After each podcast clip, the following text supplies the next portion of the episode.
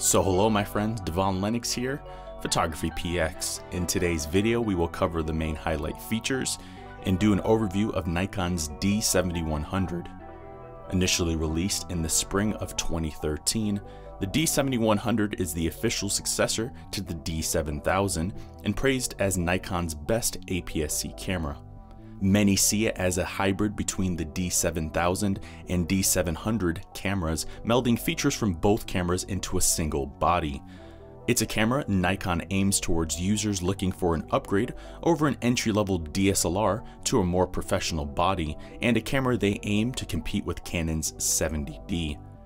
It features a 24.1 megapixel CMOS sensor without an optical low pass filter and the EXPEED 3 image processor, which combine to deliver exceptional resolving ability and results that are on par with the D300S and now almost comparable to the D800E. It also provides continuous shooting speeds of up to 6 frames per second and a 7 shot buffer.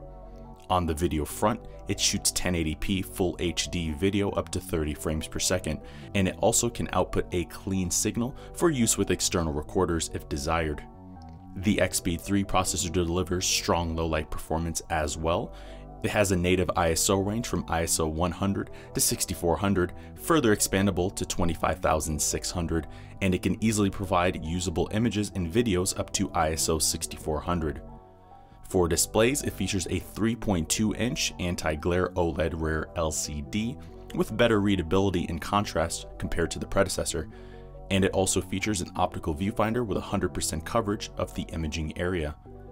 For focus, it features a 51 point autofocusing system where 15 of these points are cross-type compatible, a similar configuration to the D700. The system delivers excellent coverage of the image area, and combined with 3D tracking, it provides strong subject tracking performance as well. Battery performance is also excellent.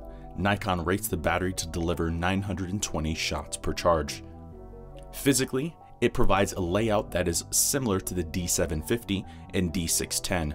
The button layout is excellent overall, and the construction has improved over the predecessor, the result of an updated magnesium alloy shell. Outside of that, it also features a built-in rangefinder, an internal focus motor, built-in lens distortion correction, HDR, dual card slots, weather sealing, a built-in flash, and headphone and microphone inputs. In the end, the Nikon D7100 delivers a compelling feature set and performance that makes it one of Nikon's best cameras to date. It provides an excellent autofocusing system, superior image quality, and a strong dynamic range with comfortable handling. The image quality remains among the best available on a Nikon APS-C camera before stepping up into a full frame.